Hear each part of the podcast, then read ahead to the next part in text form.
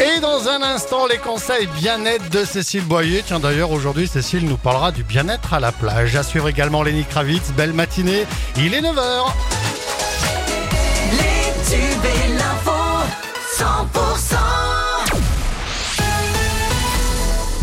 c'est avec Cécile Gabod. Bonjour Cécile. Bonjour Fred, bonjour à tous. Les températures font décidément le yo-yo en ce mois d'août, alors qu'on frôlait des valeurs automnales il y a encore quelques jours. Un nouvel épisode caniculaire se profile pour euh, la fin de semaine.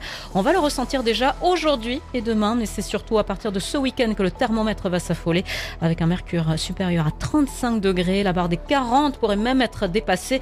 Écoutez notre expert météo sur 100%, Pierre Loubet. Il est vrai qu'on part sur un épisode de très forte chaleur, voire de canicule, puisque ça risque de durer plus de trois jours euh, sur l'ensemble d'Occitanie, au moins jusqu'à la journée de mardi avec des températures extrêmement élevées. Ça partira, comme je disais, d'Aquitaine à l'Occitanie jusqu'au niveau euh, du Languedoc-Roussillon. Là aussi, on attend des températures très élevées hein, sur le pourtour méditerranéen, ensemble du Languedoc-Roussillon avec des 38 à 40 degrés en moyenne au cours de ces prochaines journées. Voilà notre expert météo 100% Pierre Loubet au micro de Pauline Chalère. Notez que le département du Tarn a été placé en vigilance jaune canicule par euh, Météo France.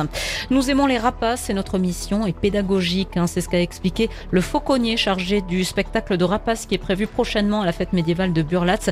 Il euh, répond à la polémique puisque récemment l'association Paz pour la défense des animaux a pointé du doigt ce spectacle, dénonçant le principe même d'utiliser des animaux sauvages pour un spectacle. Vous êtes sur 100%, la suite du journal avec Cécile Gabod. Et on revient ce matin sur cet incendie en plein cœur d'Albi dans la nuit de dimanche à lundi près du quai Choiseul. Trois bâtiments, je vous le rappelle, ont été impactés, dont deux qui appartiennent à Tarn Habitat. Ils hébergeaient huit familles, soit une vingtaine de personnes qui attendent d'être relogées. On fait le point ce matin sur euh, leur situation avec euh, Philippe Aspar, directeur général de Tarn Habitat. Alors on est en train de, de valider avec eux euh, des, propositions de logement. Nous avons trouvé des propositions de logement pour euh, pratiquement chacun d'entre eux. Euh, Le sujet, ça sera la remise en état, le délai de remise en état de ces logements qui sont soit en voie de, de libération par le locataire précédent, soit en cours de travaux, des travaux entre deux locataires. Donc ça, ça va s'étaler de quelques jours à quelques semaines. Et des solutions de relogement temporaire sont à l'étude pour euh, les cas d'attente les plus longs.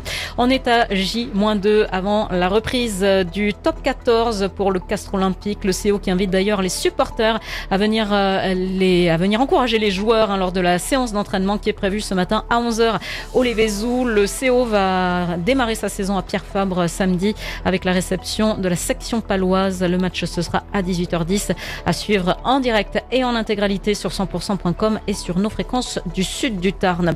Un nouveau sentier sur la voie verte à Castres. Les prairies du Travette font partie des 81 espaces naturels et sensibles recensés dans le Tarn.